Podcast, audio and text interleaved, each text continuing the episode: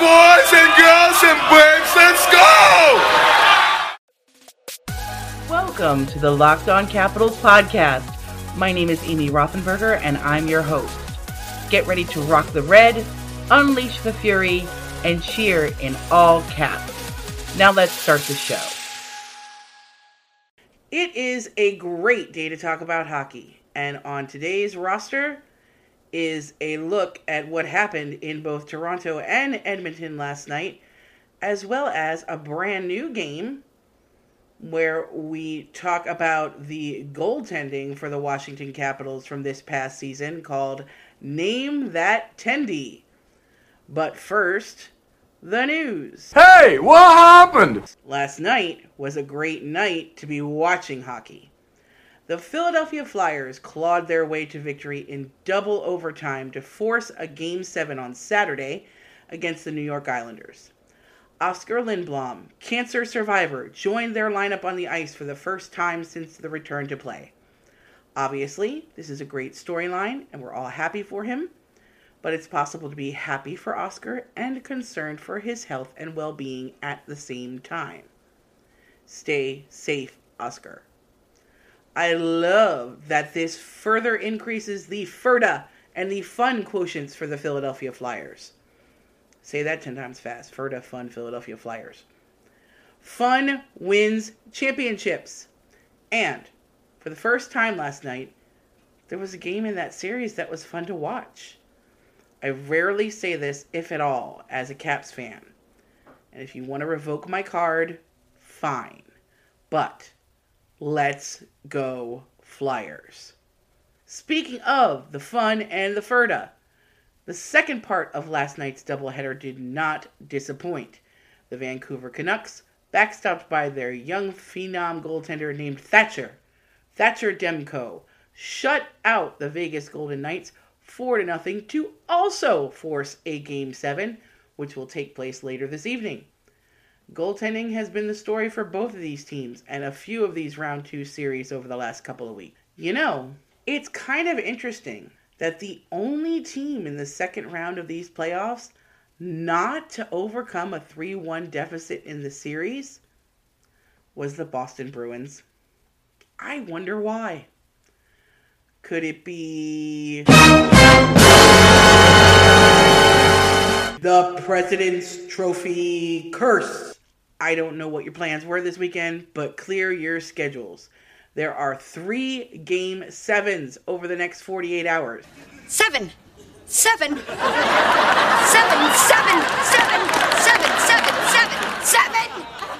Dallas plays Colorado at 4 o'clock Eastern on Friday.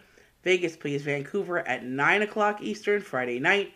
On Saturday, it's Flyers versus Islanders at 7:30. The question of who will be starting in goal is actually a question for most of the teams that are playing. Will it be Fleury or Lehner, Markstrom or Demko, Bishop or Khudobin? For Colorado, will Hutchinson be Clutchinson? Game 7s are awesome for every single hockey fan, except for the fans of the teams involved in said Game 7s.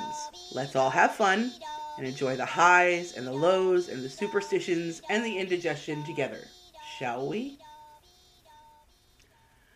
This is all, of course, because the NHL is in a rush to start the conference final series, where I think all of the remaining teams will be moving to one bubble in Edmonton, but there hasn't been a whole lot of talk about that as of yet. The first game of the Western Conference final is scheduled for Sunday night in Edmonton. There also hasn't been a lot of talk about what was first proposed as part of the return to play plan, which was that the players' families would join them in the bubble once the conference finals were underway. Of course, there are a lot of moving parts, both literally and figuratively, that factor into what those plans will finally be, not the least of which are the directions of local health officials and, the law. We'll keep an eye on what's happening over this weekend and, of course, be here to talk about it on Monday. Up next, a brand new look at some players' years in review called Name That Tendy. This episode is brought to you by Built Bar. Built Bar is the best tasting protein bar ever. They are new, they are improved, they have a different look to their packaging, and the improved Built Bar is even deliciouser. There are 18 amazing flavors now. 6 of those flavors are brand new, and those are caramel brownie, cookies and cream, cherry barcia, lemon almond cheesecake, carrot cake, and apple almond crisp. Some of those feel very fall-like flavors, sort of get you into the change of season. All 12 of their original flavors still exist. I'm not going to list all 12 of those for you. But some of them that stand out to my taste buds are peanut butter brownie, raspberry, banana bread, and double chocolate.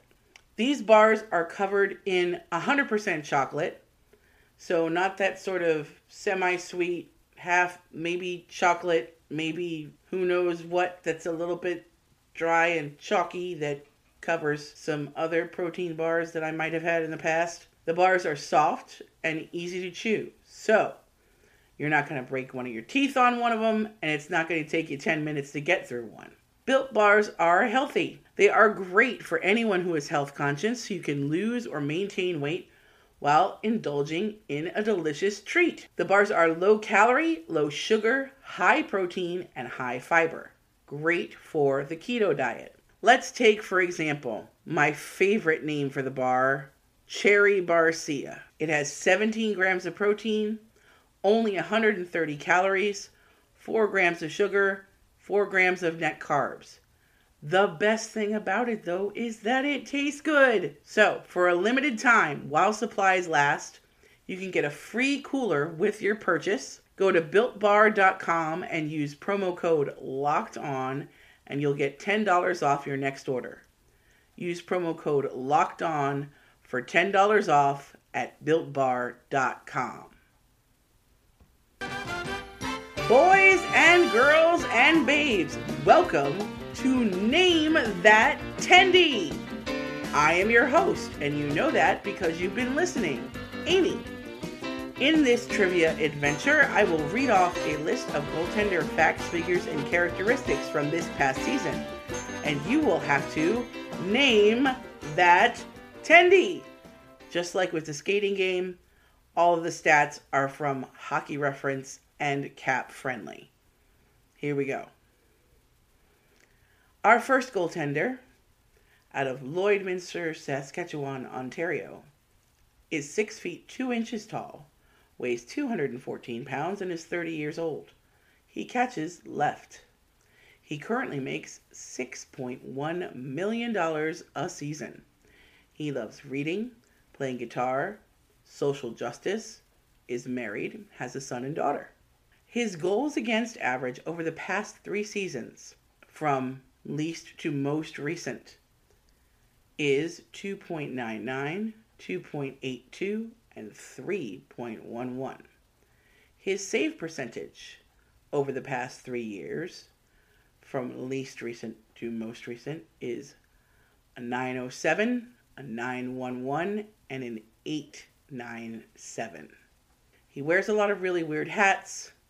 He has said that there is still a possibility of staying here in DC, but is an unrestricted free agent currently. I can name that goalie in 3 notes. Because baby, you're gonna be the one that saves me. And after you're my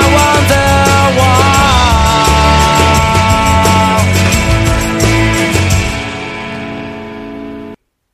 Our second goaltender is from a town in Russia that I'm going to try to pronounce called Magnitogorsk. That is how I'm going to pronounce that, Russia. He is 6'3", weighs 208 pounds, is 23 years old, catches left, currently makes $925,000 through the 2020-21 season on his entry-level contract, and then he'll need to be renewed. He is married, he loves making TikTok videos, and was the fastest goalie in Washington Capitals history to reach 10 wins. His goals against average over the past 3 years, again from least to most recent, is .99, 2.7, 2.54. Those first two were in Russia and in Hershey, respectively. Same goes for the save percentage number. So the first number here was when he played in Russia, the second in Hershey, the third with the Capitals this past season. So that's .956, 898, and 913. He was injured during the pause, came to training camp, but was not invited to join the Caps in the bubble due to said injury. I can name that goalie in four notes. My neck, my back. Our third goaltender, out of North Pole, Alaska, is 6'4", weighs 200 pounds, and is 28 years old. He also catches left. Currently makes $1.1 million through the 2021-22 season. He likes to spell his first name wrong, and he wears goofy glasses when he's not playing. His goals against average over the past three seasons was a 2.91 with the Hershey Bears, a 2.9 with the Capitals, and a 2.47 with the Bears.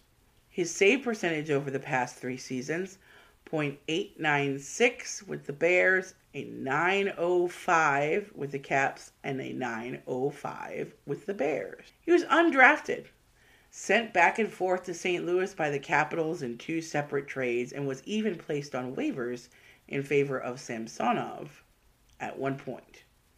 I can name that goalie in eight notes. I'm gonna change you like a phoenix, then I'll raise you like a phoenix. There is a fourth goaltender coming at us out of the Czech Republic. He is 6'1", weighs 180 pounds, and is 24 years old. He too catches left.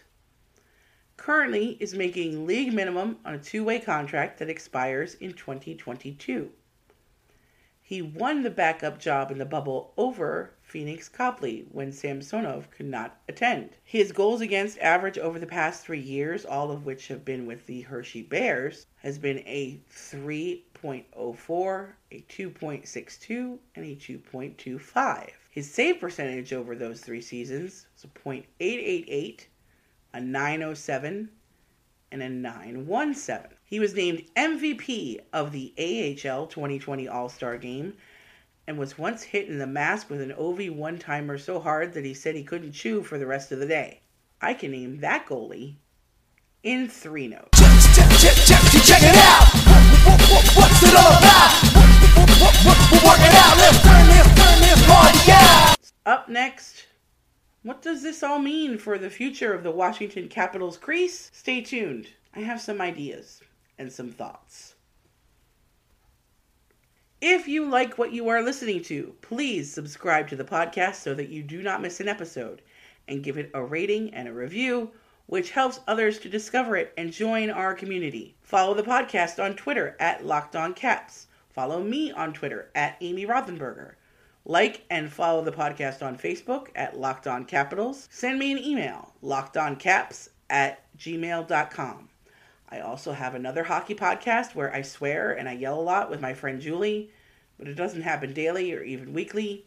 You can find it on Twitter at PuckerUpPodcast or on our website, PuckerUpHockey.com. So here's the thing. Braden Holtby is a free agent. He makes a lot of money. The Capitals have a stable of goaltenders in waiting, including the likely heir to the throne, Ilya Samsonov.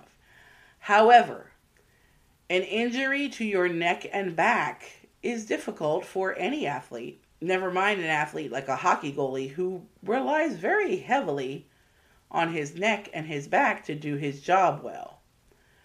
Brian McClellan says that he's sure Samsonov will be ready for next season.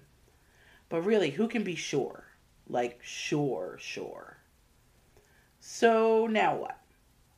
Well, there's a possibility that Holtby could stick around and work in tandem with someone.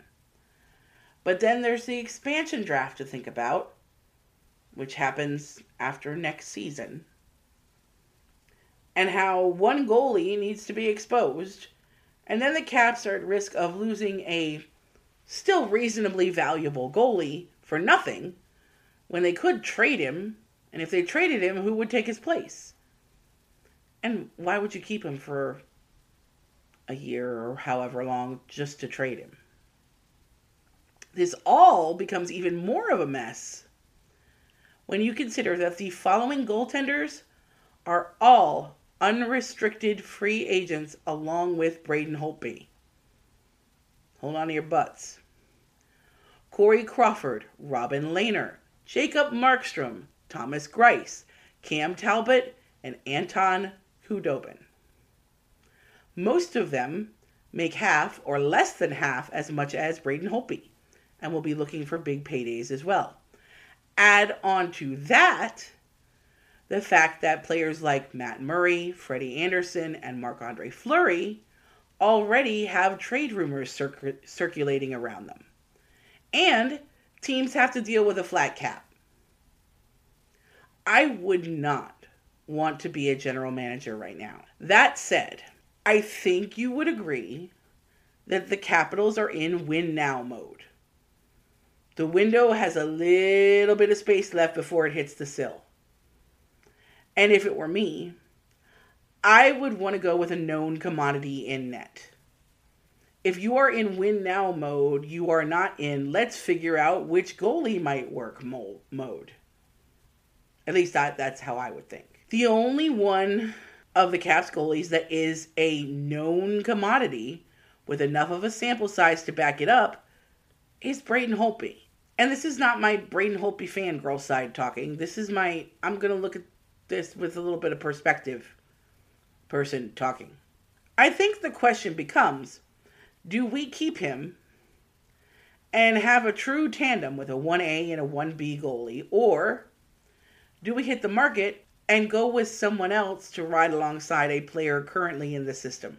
At this point, it really is hard to tell.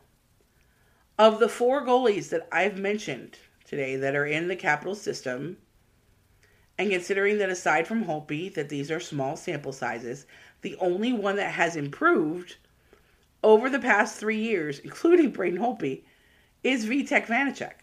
And he's who they brought to the bubble after they said it was going to be Phoenix Copley. Just some food for thought. On that note, if you are here in the States, have a lovely Labor Day weekend. If you are in Canada or anywhere else, enjoy a couple of days. And know that there will be a pod on Monday when we will continue our year in review / prognostication for the roster with a new game, a new game called Wheel of Forwards. Until then, even though it is the off season, be sure to rock the red, unleash the fury, and cheer in all caps. It's been 173 days since Breonna Taylor was shot, and her killers still roam free. Thanks so much for listening. Sorry, Penguin.